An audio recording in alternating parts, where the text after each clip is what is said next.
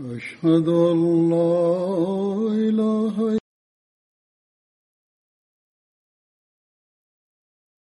إلا لا شريك له وأشهد أن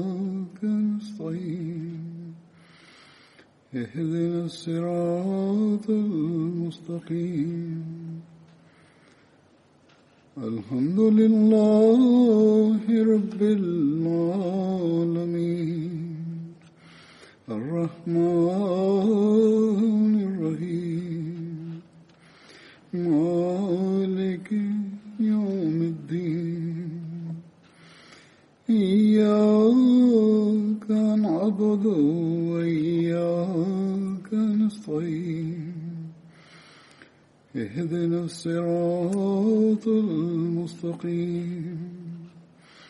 صراط الذين أنعمت عليهم غير المغضوب عليهم ولا الضالين. حضرت امیر المومنین ایدہ اللہ تعالی بنصره العزیز أنا سیما masahaba nitakaowazungumzia leo. Mmoja wao ni hazrat said bin zaid raziallahu anhu.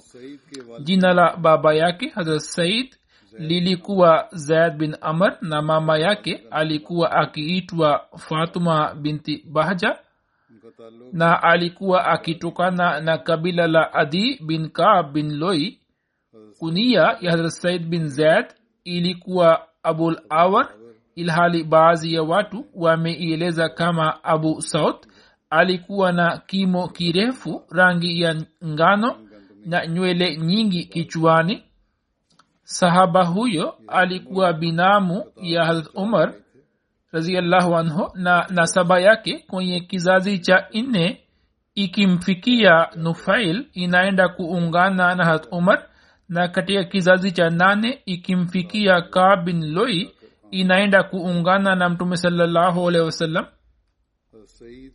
Dada yake hasaid bi atika alikuwa ameolewa na hat umar na dada ya hat umar bi fatuma alikuwa ameolewa na hadrat said na huyo ndiye dada ambaye alikuwa sababu ya kusilimu kwa hat umar baba yake hasaid zaid bin amr hata katika zama za ujinga alikuwa akifanya ibada ya mungu mmoja na alikuwa akiitafuta dini ya ibrahim na alikuwa anasema kuwa yule aliye mwabudiwa wa ibrahim ndiye mwabudiwa wangu na dini ya ibrahim ndiyo dini yangu khalifa mtukufu anasema kuwa hata katika zama zile walikuwepo watu wa namna hii waliokuwa wanatangaza tauhidi. Wapo watoto wanauliza ya kwamba kabla ya islam mtume sallahualwasalam alikuwa na dini gani ambayo alikuwa akiifuata? Basi mjue kuwa mtume sallahualwasalam alikuwa mwenye kutangaza tauhidi na alikuwa akifanya ibada ya mungu mmoja. Zaid bin amr alikuwa akijiepusha na kila aina ya uasi hata alikuwa akiepukana na zabihu ya washirikina. Safari moja alikutana na mtume salallahu alehi wasallam ilhali mtume salallahu alehi wasallam alikuwa bado hajadai kuwa mtume ambayo maelezo yake yameelezwa katika sahih bukhari kama hivi harat abdullah bin umar anasimulia ya kwamba mtume salallahu alehi wasallam alikutana na zaid bin amr bin nufel karibu na eneo la balda. Na habari hii ni ya zama zile ambapo mtume salallahu alehi wasallam alikuwa bado hajadai kuwa mtume. Balda ni bonde moja linalopatikana magharibi mwa makka na lipo kwenye njia ya tamim ielekeayo makka. Chakula kiliwekwa mbele ya mtume salallahu alehi wasallam. Mtume salallahu alehi wasallam alikataa kula. Zaid akasema hata mimi sili kutoka kile mnachokichinja kwa jina la masanamu yenu na mimi nala kile tu ambacho jina la allah liwe limetajwa juu yake mtume salllahu hakuvila vile vitu akifikiri kuwa vitu hivi vimechinjwa kwa jina lisilo la allah na hapo zaid pia akasema kuwa hata mimi sili vitu vinavyochinjwa kwa jina min ghairi ya allah. Na riwaya inasema ya kwamba zaid bin amr alikuwa akizichukua alikuwa akizichukia zabihu za makuraish na alikuwa akisema kuwa hata mbuzi ameumbwa na allah na mwenyezi mungu amemteremshia maji toka mbinguni na akaotesha majani kwa ajili yake katika ardhi kisha mnamchinja kwa jina la wengine min ghairi ya allah yani alikuwa akiichukia zabihu iliyokuwa ikichinjwa kwa jina min ghairi ya allah na alikuwa akiichukulia kama zambi kubwa mno. Zaid bin amr alipoanza kuchukia kufuru na ushirikina hapo akasafiri nchi za mbali kwa ajili ya kuitafuta haki. Kuhusu safari yake katika riwaya moja ya sahih bukhari imeelezwa hivi hat ibni umar anasimulia ya kwamba zaid bin amar bin nufail kwa ajili ya kuitafuta dini ya kweli alikwenda siria ili aweze kuifuata. Hapo akakutana na mtaalamu myahudi ambaye akamuuliza kuhusu dini yake. Akasema ebu niambie huenda nifuate dini yako? Myahudi akasema usifuate dini yetu. Hiyo imeshaharibika wa ila utapata sehemu yako kutoka ghadhabu ya mungu. Zaid akasema mimi naikimbia ghadhabu ya mungu wala siipendi kabisa kumkasirisha mungu na sina uwezo wa kuvumilia ghadhabu yake. Kisha akamuuliza kuwa je unaniambia kuhusu dini nyingine? Myahudi akasema mimi nachojua ni kwamba binadamu awe hanifu. Zaid akasema hanifu anakuwa nani? Ye akasema dini ya ibrahim ambaye hakuwa myahudi wala mkristo na alikuwa akimwabudu mwenyezi mungu tu. Kisha zaid akatoka huko na akaonana na mtaalamu mkristo naye akamweleza habari hizo. Ye akasema usifuate dini yetu waila utapata sehemu yako kutoka laana ya allah. Zaid akasema mimi naikimbia laana ya mungu wala sina uwezo wa kuvumilia laana na ghadhabu ya mungu wala sina uwezo wake.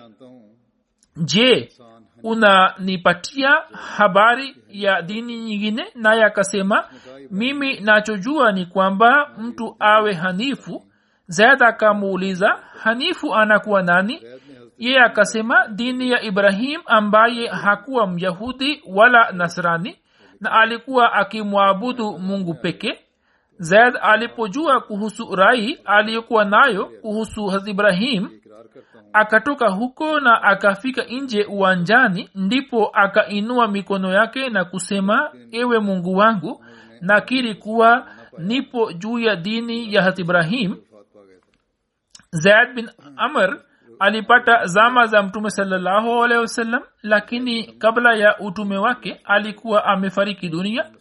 Hat amir bin rabia anasimulia ya kuwa zaid bin amr aliendelea kuitafuta dini ya kweli na akaonyesha kukirihishwa kwake na ukristo uyahudi na ibada ya masanamu na mawe na akahitilafiana na kaumu yake na akadhihirisha nia yake ya kuachana na masanamu na yale ambayo mababu zao walikuwa wakiyaabudu wala alikuwa hali zabihu yao. Safari moja akaniambia ewe amir ujue kuwa mimi nahitilafiana na kaumu yangu na mimi ni mwenye kuifuata mila ya ibrahim na yule ambaye ibrahim alah salam alikuwa akimwabudu kisha baada yake namfuata ismail ambaye alikuwa akisali kuelekea kibla hiyo na namsubiri mtume mmoja atokaye kizazi cha ismail lakini nahisi labda sitaweza kupata zama zake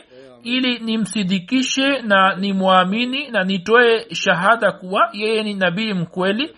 Ewe amir ikiwa utapata zama za nabii huyo umfikishie salamu zangu amir anasema mtume salllahu alehi wasallam alipozihiri mimi nikasilimu na nikampatia mtume salllahu alehi wasallam ujumbe wa zaid bin amr na nikamfikishia salamu yake.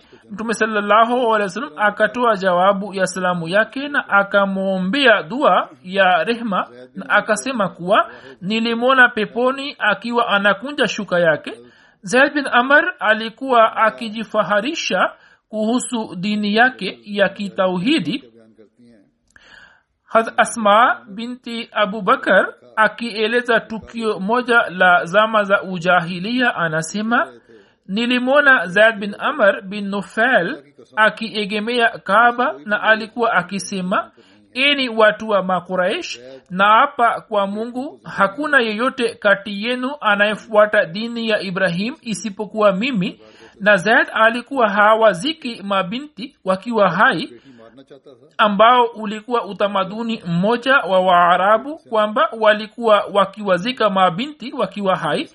Yeye alikuwa hafanyi hivyo bali ikiwa kuna mtu aliyekuwa akiamua kuumua binti yake alikuwa anamwambia kwamba usimue mimi nitamlipia matumizi yake na chakula chake hivyo alikuwa akimchukua na pale alipokuwa akipata ubalehe alikuwa akimwambia baba yake kwamba ikiwa unapenda na kukabizi na endapo unapenda nitamlipia matumizi yote ya kuolewa kwake na kadhalik katika riwaya nyingine asma binti abubakar anasema riwaya ya kwanza ilikuwa ya bukhari na riwaya hii imechukuliwa kutoka kitabu cha historia kiitwacho usdul ghaba. Hat asma binti abubakar anasimulia kwamba nilimwona zaid bin amr bin nufail akiegemea mgongo wake na kaba alikuwa akisema ini watu wa makuraish na apa kwa yule ambaye uhai wangu umo mkononi mwake ya kwamba min ghairi yangu hakuna yeyote kati yenu anayefuata dini ya ibrahim na alikuwa anasema ewe mungu lau kama ningejua njia iliyo bora ya ibada yako basi ningefuata njia ile ya ibada yako lakini njia hiyo si ielewi kisha alikuwa akisujudu juu ya kiganja chake.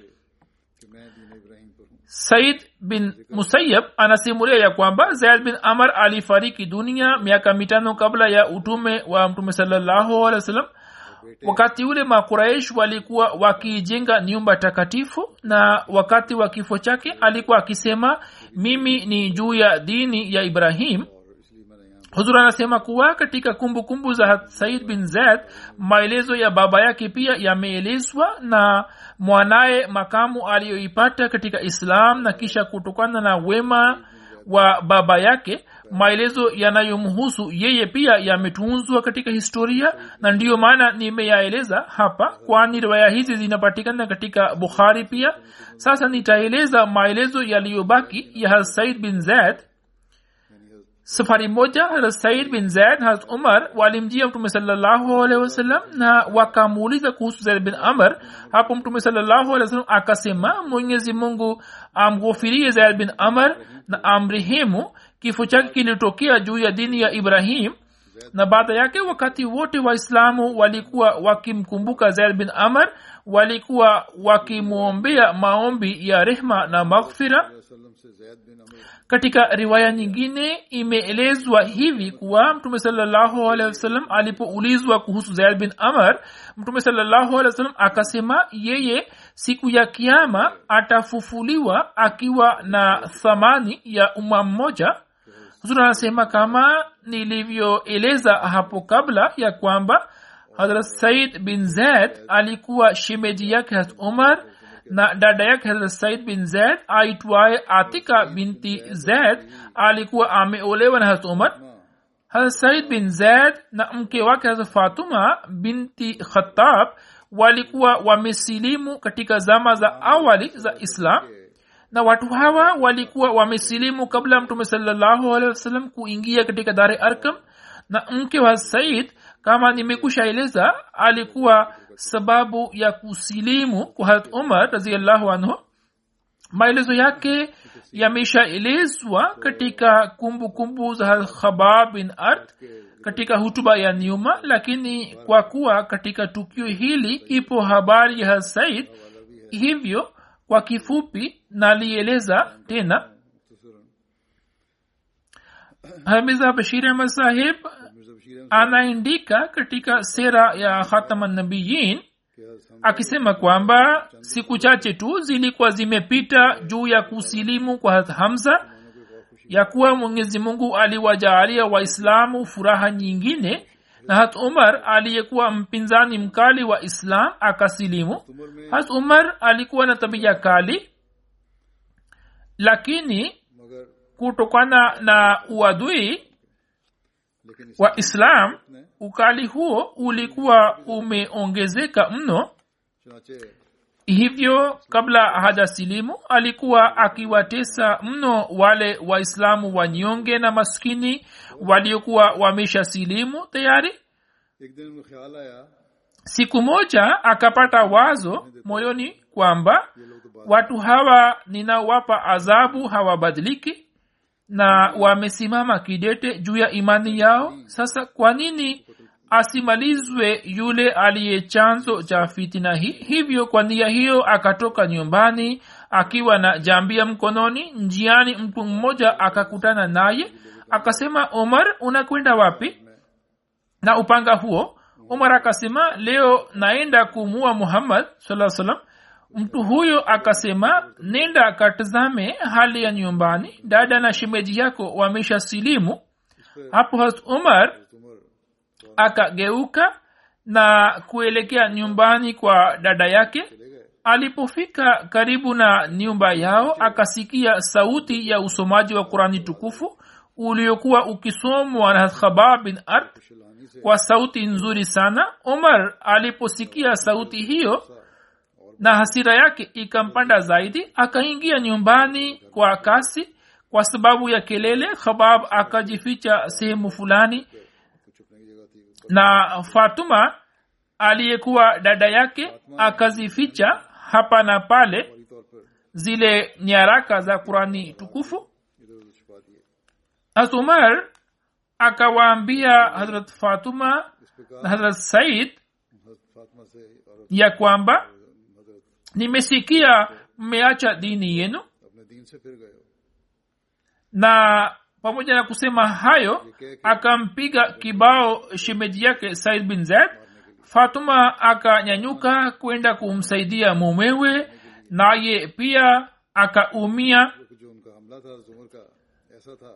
Lakini hata hivyo pamoja na kujeruhiwa vibaya fatuma akazidi zaidi katika ujasiri wake na akasema ya kwamba ndiyo umar tumesilimu. Hivyo fanya unavyotaka kufanya lakini hatutaiacha islam. As umar raziallahu anhu aliposikia kauli hiyo ya dada yake iliyokuwa imejaa ujasiri mkubwa akafumbua jicho lake na akamwona dada yake kwamba anavuja damu alikuwa ameumia vibaya na damu ilikuwa ikivuja usoni mwake. Hali hiyo ikamwasiri sana hat umar na mara moja akasema haya nionyesheni kalamu ile mliyekuwa mkiisoma. Fatuma akasema hapana wewe utazichana nyaraka hizi. Umar akamjibu hapana sitafanya hivyo na nitakurudishia tu hapo fatuma akasema hata hivyo hatuwezi kukuonyesha nenda kaoge kisha uzione.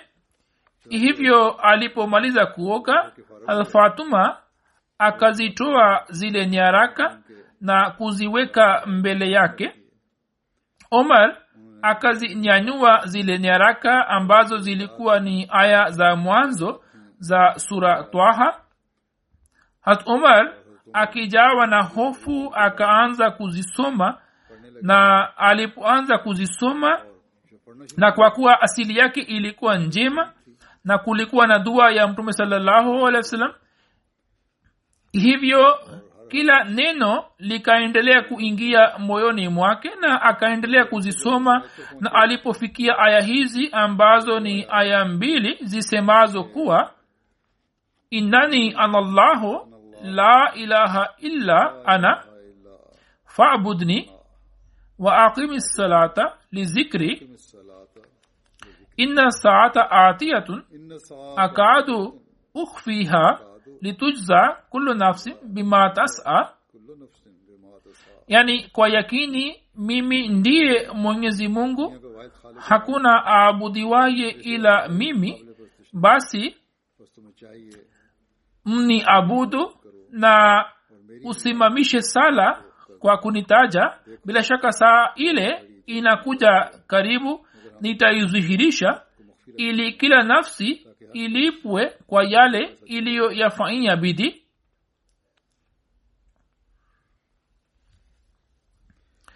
Has omar raziallahu anhu alipoisoma aya hiyo macho yake yakafunguka na akasema maneno haya ni mazuri na matakatifu yaliyoje? Khabab aliposikia maneno hayo na alikuwa amejificha akatoka nje mara moja na akamshukuru allah na kisha akasema mabadiliko hayo yaliyotokea ni matokeo ya dua ya mtume sawasalam kwani naapa kwa mungu jana tu nilimsikia mtume sawasalam akifanya dua ya kwamba ewe mungu kati ya umar bin al khattab na amr bin hisham yani abu jehel mmoja wao umjalie aingie katika islam. Hapo hat umar akamwambia hat khabab ya kwamba nielekeze muhammad aliko na alikuwa bado hajaweka upanga kwenye kifuniko chake. Katika zama zile mtume salllahu alehi wasallam alikuwa akiishi katika dare arkam hivyo khabab akamwambia kuhusu dare arkam hat umar akafika huko na kupiga hodi kwa nguvu. Masahaba walipochungulia nje wakamwona hat umar akiwa amesimama na upanga wake. Hapo wakasita kidogo kumfungua mlango. Mtume sallahualwasalam akasema mfungulieni mlango. Na hamza pia akasema ambaye alikuwepo kule ya kwamba fungueni mlango ikiwa amekuja kwa nia njema basi ni vizuri. Waila ikiwa nia yake ni mbaya basi nitamchinja kwa upanga wake. Mlango ukafunguliwa haz umar akaingia ndani na upanga wake. Mtume sallahualwasalam akasema umar umekuja na nia gani? Umar akasema ewe mtume wa mungu nimekuja kusilimu mtume salllahu alehi wa sallam akasikia maneno hayo na kwa furaha akasema allahu akbar. Na imeendikwa hivi kuwa masahaba pia wakapiga takbira na kusema allahu akbar pamoja na mtume salllahu alehi wasallam kwa nguvu sana hadi sauti yao ikasikika katika milima ya makka. Basi huyu ndiye hasaid ambaye alikuwa sababu ya kusilimu kwa umar hazrat said bin zaid alikuwa miongoni mwa muhajirina wa mwanzo. Alipofika madina akakaa kwa hazrat rifa bin abul munzir ambaye alikuwa ndugu yake hazrat abu lubaba. Mtume salallahu alehi wasallam aliweka udugu kati yake yeye na hazrat rafi bin malik. Na sawa na riwaya nyingine akaunganisha na hazrat ubai bin kab hazrat said bin zaid hakuweza kushiriki katika vita vya badr lakini mtume salallahu alikuwa amempatia sehemu kutoka ngawira za vita. Na ndiyo sababu hata mimi pia na wahisabu miongoni mwa masahaba wa badr kwani hawa ni masahaba watukufu ambao mtume salallahu alikuwa amewahisabu akiwapa sehemu kutoka ngawira za vita kati ya masahaba wa badr na sababu yake ya kutokushiriki katika vita vya badr imeshaelezwa pamoja na kumbukumbu kumbu za hadrat talha bin ubaidullah. Hata hivyo kuieleza hapa ni muhimu hivyo naeleza tu.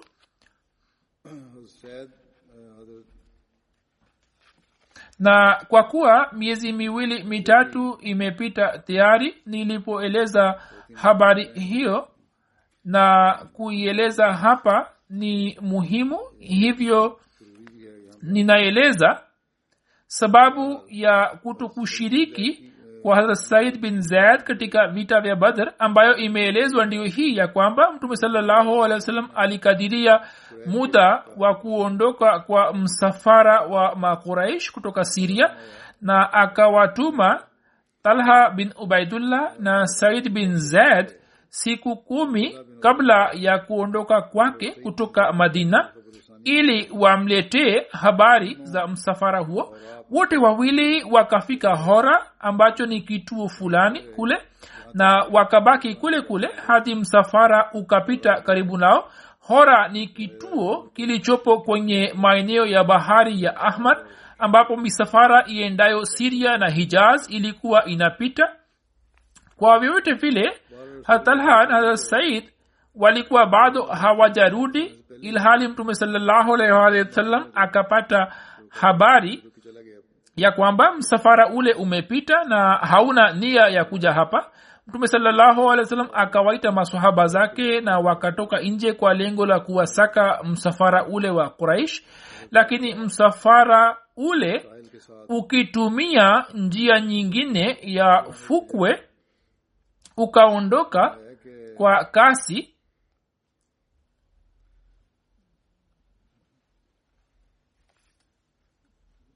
msafara ule ukaondoka kwa kasi na kwa ajili ya kujiokoa na wale watafutaji msafara huo ukaendelea kutembea usiku na mchana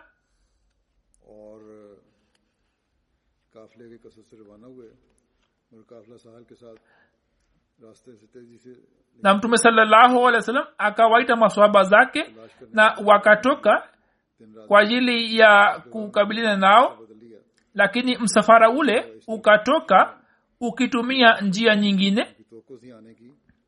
yani wao pia wakabadilisha njia yao na haukupita njia ile ambayo waislamu walikuwa wamefikiri kuwa msafara ule utapita na ukizunguka ukaenda upande wa fukweni hatalha bin ubaidullah na hadrat said bin zaid wakaamua kurudi madina ili wamfahamishe mtume salallahu alih wasallam kuhusu msafara ule. Wao walikuwa hawana habari hii ya kwamba mtume salallah salam alikuwa ameshaondoka kwa ajili ya vita vya badr. Hivyo siku ile walipofika madina ilikuwa siku ambapo mtume salallahu alehi wasallam alikuwa amepigana na kikosi cha makuraish katika uwanja wa badr. Hivyo wote wawili wakaondoka madina ili wamfikie mtume salallahu alehi wasallam na wakakutana naye katika maeneo ya turban. Turban ni bonde moja lililo na umbali wa maili kumi na tisa kutoka madina na lina visima vingi vya maji matamu. Mtume salaa salam wakati wa kuelekea kwenda katika vita vya badr alikuwa amekaa hapa kwa muda mchache. Khalifa mtukufu anasema kuwa msafara huu ulikuwa mwingine uliotoka kwa njia nyingine lakini wanajeshi waliokuwa wametoka makka kwa ajili ya kuwashambulia waislam walikuwa watu wengine ambao wakapigana vita katika maeneo ya badr lakini mtume salallahu alehi wasallam alikuwa ametoka kwa nia hii ya kuwa aangalie msafara ule una nia gani na hakujua kuwa wapo wanajeshi wanaotoka makka. Kisha imeelezwa hivi kuwa talha na said hawakushiriki katika vita vya badr lakini mtume saa salam akawapatia sehemu yao kutoka mali iliyotekwa vitani na ndiyo maana wote wawili walihesabiwa miongoni mwa masahaba wa badr said bin zaid ni miongoni mwa ashra mbashra yani yeye ni miongoni mwa masahaba kumi ambao mtume saa salam alitoa bishara katika uhai wao ya kuingia peponi. Hata abdurahman bin auf anasimulia kuwa mtume saa salam aliwataja kina abubakar umar uthman ali talha zubair abdurahman bin auf saad bin abi wakas said bin zaid na abu obeda bin aljarah na akasema kwamba watu hawa ni watu wa peponi said bin zaid anasimulia wapo watu tisa ambao naweza kuwatolea shahada ya kwamba wao ni watu wa peponi na ikiwa nitoe shahada hiyo hiyo kuhusu mtu wa kumi basi nitakuwa si mwenye kukosea. Ye akaulizwa kuwa kivipi hiyo inawezekana naye akasema kuwa sisi tulikuwa juu ya mlima wa hiraa pamoja na mtume saa salam hapo mlima ule ulianza kutikisika. Mtume saa salam akasema ewe hiraa utulie tu kwa yakini hakuna mwingine aliye juu yako isipokuwa nabii na sidik na shahid.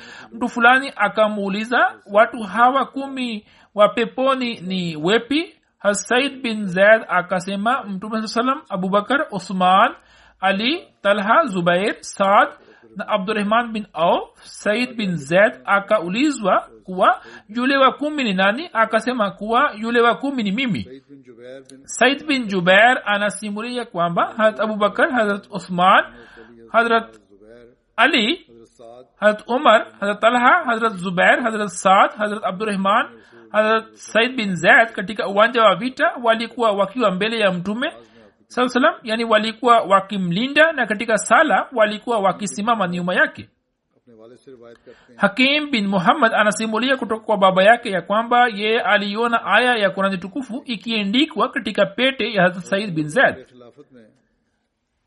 katika zama za ukhalifa wa hazrat umar katika vita vya siria wanajeshi walipoandaliwa kwenda vitani hapo said bin zaid akateuliwa kuwa afisa wa wanajeshi akiwa chini ya abu ubeda na akashiriki katika vita vya yermuk na kwenye tukio la kuteka dimashk na akaonyesha ushujaa wake. Katika vita hiyo hazrat said bin zaid akateuliwa kuwa gawana wa dimashk lakini yeye akamwindikia hazrat abu ubeda ya kwamba siwezi kufanya hivi yaani nyini muendelee kufanya jihadi na mimi nikose baraka zake? Hivyo ukipata baruka, barua yangu umtume mtu mwingine aje kuchukua nafasi yangu na mimi kwa haraka iwezekanavyo nitakuja kwako. Hivyo hata bubeda akamtuma yazid bin abu sufian hata said bin zaid akaja kushiriki katika vita mambo mengi yakatokea mbele ya macho ya said bin zaid vita vingi vya wenyewe kwa wenyewe vikatokea. Na kwa kuwa yeye kutokana na wema na uchamungu wake muda wote akawa mbali na vurugu hizi lakini hata hivyo alikuwa hasiti hata kidogo katika kudhihirisha rai yake aliyokuwa nayo kwa mtu yote usman alipouawa shahidi yeye alikuwa anasema katika msikiti wa kufa ya kwamba jinsi mlivyomtendea osman hata kama mlima wa ohd upate kutikisika na hayo basi si jambo la ajabu. Pia siku moja katika msikiti mkuu wa kufa mughira bin shoba akasema maneno mabaya kuhusu hapo said bin zaid akasema ewe mughira bin shob ewe mughira bin shob ewe mughira bin shob nilimsikia mtume akisema kuwa hawa kumi watakuwa peponi hatali alikuwa mmoja wao. Said bin zaid alikuwa mwenye kupokelewa maombi. Safari moja akashutumiwa kwamba ameteka ardhi ambayo maelezo yake ni kama hivi ya kwamba karibu na ardhi yake kulikuwa na ardhi ya mama mmoja aitwaye arwa binti awes yeye akapeleka mashitaka yake kwa marwan bin hakam ambaye alikuwa ameteuliwa na harat muavia kama gavana wa madina ya kwamba said ameteka ardhi yangu kwa zulma. Marwan akawatuma watu ili wafanye upelelezi. Harat said akawapa jibu kwamba nyinyi mnaonaje? Mimi baada ya kusikia kutoka kwa mtume salam je naweza kufanya zulma ya kwamba yeyote atakayechukua sehemu kadogo ya ardhi kwa njia ya zulma siku ya kiama ardhi zote saba zitawekwa kwenye shingo yake. Tena akasema ewe mungu ikiwa arwa anasema uongo basi usimpe mauti hadi awe amepoteza macho yake na kaburi lake liwe kisima cha nyumba yake. Hivyo imeendikwa kwamba kwanza arwa alipoteza uwezo wa kuona kisha siku moja akatumbukia kwenye kisima cha nyumba yake na akafa. Kisha baada yake msemo ukaanza kusemwa na watu wa madina kuwa amak kama ama arwa yani mungu akufanye uwe kipofu kama alivyomfanya arwa kuwa kipofu said bin zaid mwaka hamsini au hamsini na moja wa hijria akiwa na umri wa miaka sabini siku ya ijumaa alifariki dunia. Na sawa na riwaya zingine wakati wa kifo chake umri wake ulikuwa zaidi ya miaka sabini. Alikuwa na kituo chake cha kudumu katika maeneo ya akik yaliyokuwa karibu na madina. Akik ni jina la mabonde mengi yaliyopo katika uarabuni na kati ya mabonde hayo bonde moja ni bonde la akik la madina ambalo limeenea kutoka kusini magharibi mwa madina kuelekea kaskazini mashiriki na mabonde yote ya madina yanaingia ndani yake. Harat abdullah bin umar alikuwa akijiendaa kwa ajili ya sala ya ijumaa. Aliposikia habari ya kifo cha said hakwenda kuswali bali wakati huo huo akaelekea akik. Hazrat saad bin abi waqas akaosha maiti yake na watu wakibeba maiti yake tukufu juu ya mabega yao wakaileta madina. Kisha hazrat abdullah bin umar akasalisha sala ya jeneza na akazikwa madina. Sawa riwaya nyingine hazrat abdullah bin umar alisikia taarifa ya kifo cha hazrat said bin zaid wakati ule alikuwa akijiandaa kwenda kuswali ijumaa lakini hakwenda kuswali ijumaa na akaelekea kwake na akamwosha na kumpaka manukato na akasalisha sala ya jeneza yake ilhali aisha binti saad anaeleza kwamba hazrat said bin zaid maiti yake ikaoshwa na hazrat saad bin abi wakas na akampaka manukato kisha akaja nyumbani na akaoga kisha alipotoka nyumbani akasema sikuoga kwa sababu hii kwamba nimeosha maiti ya said bin zaid bali kwa sababu ya joto kali nimeoga. Sala ya jeneza ya said bin zaid ilisalishwa na harat abdullah bin umar hasad bin abi waqas na abdullah bin umar wote wakaingia kwa burini na wakaiweka maiti yake katika lahad harat said bin zaid katika nyakati mbalimbali akaoa wake kumi na kutoka wake zake hawa akajaaliwa watoto kumi na watoto wa kiume kumi na watatu na mabinti kumi na tisa sahaba anayefuata ni harat abdurahman bin auf katika zama za ujahilia harat abdurahman bin auf alikuwa akiitwa abde amr na sawa na riwaya zingine lilikuwa abdul kaba baada ya kusilimu kwake mtume saa salam akabadilisha jina lake na kumpa jina la abdurahman yeye alitokana na kabila la banu zuhra bin kilab sahla binti asim anasimulia kwamba abdurahman bin auf alikuwa na macho mazuri meupe yaliyo na kope ndefu mwenye pua ndefu na meno yake ya juu yaliyo katikati yalikuwa marefu na alikuwa na nywele ndefu zilizokuwa zikifikia masikioni na alikuwa na shingo ndefu na viganja imara na vidole vinene. Ibrahim bin saad anasimulia kutoka kwa baba yake kwamba abdurahman bin auf alikuwa na kimo kirefu rangi nyeupe iliyokuwa imechanganywa na rangi nyekundu mwenye ngozi laini na nzuri na alikuwa hapaki hina.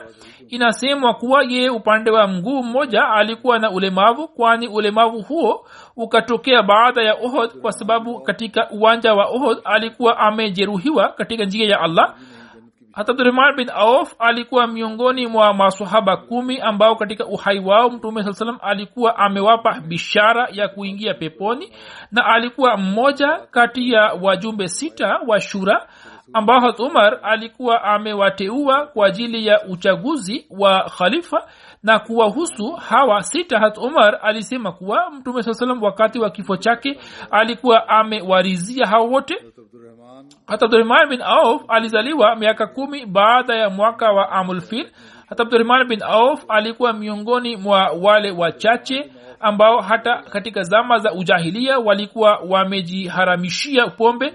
Hata abdurahman bin auf ni kati ya watu wanane waliotangulia kusilimu. Mtume saa salam alipofanya dare arkam kuwa kituo cha mahubiri hata abdurahman bin auf alikuwa ameshasilimu hapo kabla yake kutokana na mahubiri ya hata abubakar hata abdurahman bin auf alikwepo katika hijra zote mbili zitokazo kuelekea uhabeshi ipo riwaya moja ya sahih bukhari ya kwamba abdurahman bin auf anasimulia kwamba tulipofika madina mtume saa salam aliweka udugu baina yangu na baina ya saad bin rabi.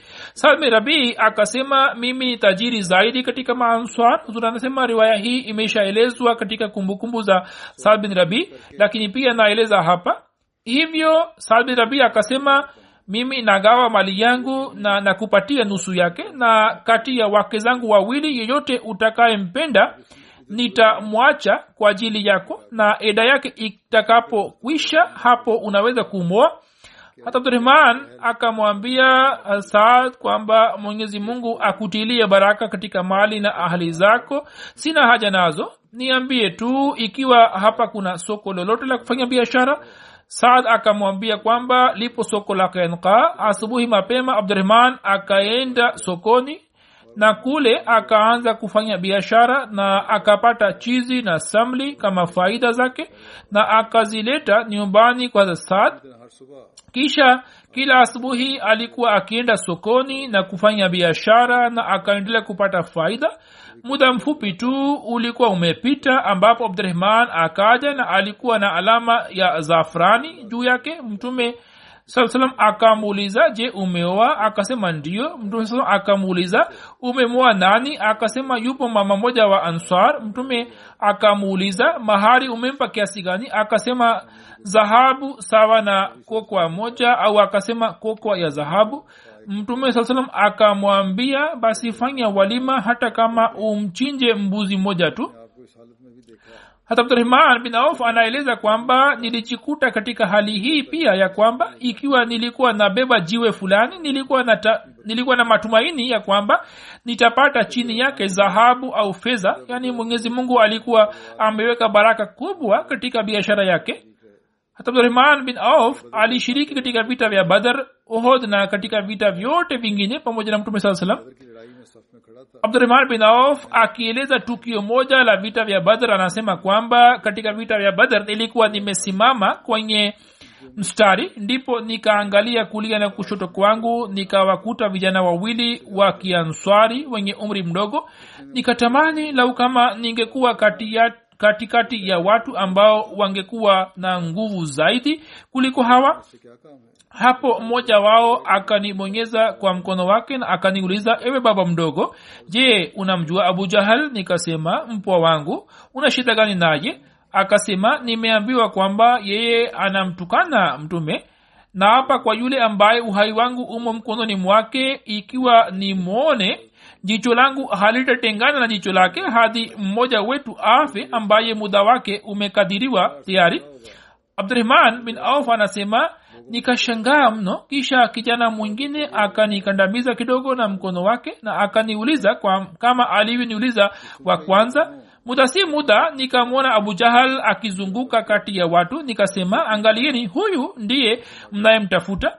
Waliposikia tu wakaondoka kwa kasi na panga zao na wakamshambulia na kumpiga hadi wakamua. Halafu wakamrejea mtume saa salam na wakampasha habari hiyo. Mtume akawauliza ni nani kati yenu aliyemua abu jahal? Kila mmoja akasema mimi nimemua mtume saa salam akauliza je mmesafisha panga zenu? Wakajibu hapana. Mtume saa salam akaziona panga na akasema nyini nyote wawili mmemua abu jahal. Kisha al, alisema kwamba mali yake ya mateka atapewa muaz bin amr bin jamu na hawa wote walikuwa wanaitwa muaz muaz bin afra na muaz bin amr bin jamu. Riwaya hii ni ya sahih bukhari. Huzur anasema kwamba kuhusiana na mauaji ya abujehel nimekwisha fafanua tayari. Naeleza tena ya kwamba katika baadhi ya riwaya imeelezwa kwamba vijana wawili wa afra muaz na muaves walikuwa wamem- wamemsababishia abu jehel afikie mauti yake. Kisha abdullah bin masud akakata kichwa chake imam ibni hajar ameeleza kwamba huenda baada ya muaz bin amr na muaz bin afra muawiz bin afra pia atakuwa amemshambulia. Habari hiyo imeendikwa katika fathul bari ambayo ni kitabu cha maelezo ya sahih bukhari muslim maud raziallahu anhu akieleza tukio hili anasema abu jehel ambaye alikuwa kiongozi wa nyumba zote za makka na alikuwa jemedari wa jeshi la makafiri wakati wa vita vya badar alipokuwa akipanga safu abdurahman bin auf jenerali mwenye uzoefu mkubwa anasema kwamba niliwaona vijana wawili wa kianswar wakiwa kulia na kushoto kwangu kwa kuwaona nikasema leo sitaweza kutimiza matumaini yangu kwani kwa bahati mbaya pembezoni mwangu wamesimama watoto wawili wasio na uzoefu wowote. Tena ni manswari ambao hawahusiki hata kidogo na mambo ya vita muslim maud anaandika kwamba abdurahman bin auf anasema nilikuwa katika fikira zangu hizi ndipo upande wangu wa kulia nikaguswa na kisugudi. Nikajua mtoto aliyesimama kulia kwangu anataka kusema kitu nikamgeukia. Ye akasema baba mdogo nisikilize kidogo nataka nikuulize jambo moja lakini sitaki ndugu yangu apate habari yake. Abdurahman anasema nilipoinamisha sikio langu kwake ye akasema baba mdogo yule abu jahal ni nani ambaye alikuwa anamtesa mtume saa salam baba mdogo nataka leo ni muwe abdurahman anasema kwamba alikuwa bado hajamaliza kusema ndipo nikagongwa na upande wa kushoto na mtoto yule wa upande wa kushoto. Pia akasema hayo hayo kwamba baba mdogo hebu niambie abu jahal ni nani aliyekuwa akimtesa mtume saa salam mimi natamani kwamba leo nimmalize. Abdurahman bin auf anasema ya kwamba pamoja na uzoefu wote wa vita sikupata wazo hili ya kwamba abu jehel ambaye alikuwa kamanda wa jeshi na alikuwa mwanajeshi mahiri na alikuwa akisimama katika ulinzi wa maaskari kwamba mimi naweza kumua mimi nikainua kidole changu na kwa wakati mmoja nikawaambia wote wawili kwamba mtu yule aliyesimama akiwa amevaa mavazi ya chuma na mbele yake majenerali wa shujaa wamesimama wakiwa wameshika panga zao ndiye abu jahal na nilitaka niwaambie kwamba jambo hili ni nje ya uwezo wao lakini abdurahman anasema kwamba nilikuwa bado sijashusha kidole changu kama tai anavyovamia windo wake vivyo hivyo watoto hawa wawili wakianswar wakikata safu za makafiri wakaanza kumkimbilia abu jahal ikrama aliyekuwa mwana wa abu jahal alikuwa amesimama mbele yake ambaye alikuwa shujaa na jenerali mwenye uzoefu mkubwa lakini watoto hawa wakianswari wakaenda kwa kasi kwamba hakuna awezaye kufikiri kwamba watoto hawa wanaenda kufanya nini. Na ghafla tu ili wamshambulie abu jahal wakikata safu za makafiri wakawafikia walinzi wake. Na walinzi wake waliokuwa wamesimama mbele yake na panga zao hawakuweza kupata nafasi hata kidogo ya kushusha panga zao isipokuwa mlinzi mmoja tu ndiye aliyeweza kushusha upanga wake na akaukata mkono wa kijana mmoja. Lakini wale ambao kwao kujitolea nafsi ilikuwa rahisi kwa ajili yao mkono huo ungewezaje kuwa kizuizi chochote na kama jiwe linavyoteremka kutoka mlimani vivyo hivyo vijana hawa wakiwashambulia walinzi wake wakaenda kumvamia abu jahal. Na kabla ya vita kuanza wakaenda kumwangusha kamanda wa makafiri abdullah bin masud anasema katika wakati wa mwisho wa vita nilifika pale ambapo abu jehel alikuwa akipumua pumzi zake za mwisho. Nikasema unaonaje? Akasema nakufa lakini nakufa nikiwa na huzuni kwani kufa si jambo kubwa lakini masikitiko yangu ni kwamba watoto wawili wa ansar wameniua watu wa makka walikuwa wana wazarau maansar. Hivyo akasema kwa masikitiko kwamba nakufa na huzuni hii kwamba watoto wawili wa kiansar ndio walionimaliza. Kisha akasema nina maumivu makali. Najisikia maumivu makali. Nifanye hisani moja tu kwamba kwa upanga wako ni uwe tu. Lakini utakaponiua uangalie kwamba ukate shingo yangu ukiirefusha kwani alama moja ya jenerali ndiyo hii kwamba shingo yake inakatwa ikiwa ndefu. Abdullah bin masud akakubali kwamba amue lakini akakata shingo yake karibu na kidevu. Yaani hata wakati wa kufa kwake tamanio lake hili halikutimia khalifa mtukufu anasema kwamba kumbukumbu hizi za kujitolea ya kwamba jinsi watoto pia walivyokuwa wakimpenda mtume muhammad salllahualwalhi wasalam na walikuwa wakitaka kulipiza kisasi kutoka adui wake hata maud raziallahu anhu ameeleza tukio hilo. Na tukio hilo hapo kabla pia limeshaelezwa mara mbili lakini huu ndio uliokuwa upendo wao na mtume saa salam na kwa sababu ya upendo huo walikuwa hawajali uhai wao.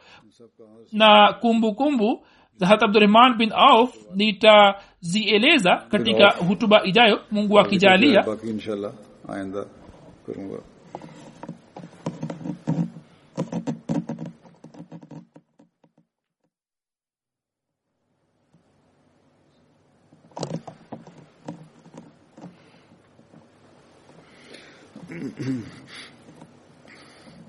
الحمد لله الحمد لله نحمده ونستعينه ونستغفره ونؤمن به ونتوكل عليه ونعوذ بالله من شرور أنفسنا ومن سيئات أعمالنا. من يهده الله فلا مضل له ومن يضلله فلا هادي له ونشهد أن لا إله إلا الله ونشهد أن محمدا عبده ورسوله عباد الله رحمكم الله إن الله يأمر بالعدل واللسان وإيتاء ذي القربى وينهى عن الفحشاء والمنكر والبغي يعظكم لعلكم تذكرون اذكروا الله يذكركم ودوه يستجب لكم ولذكر الله أكبر.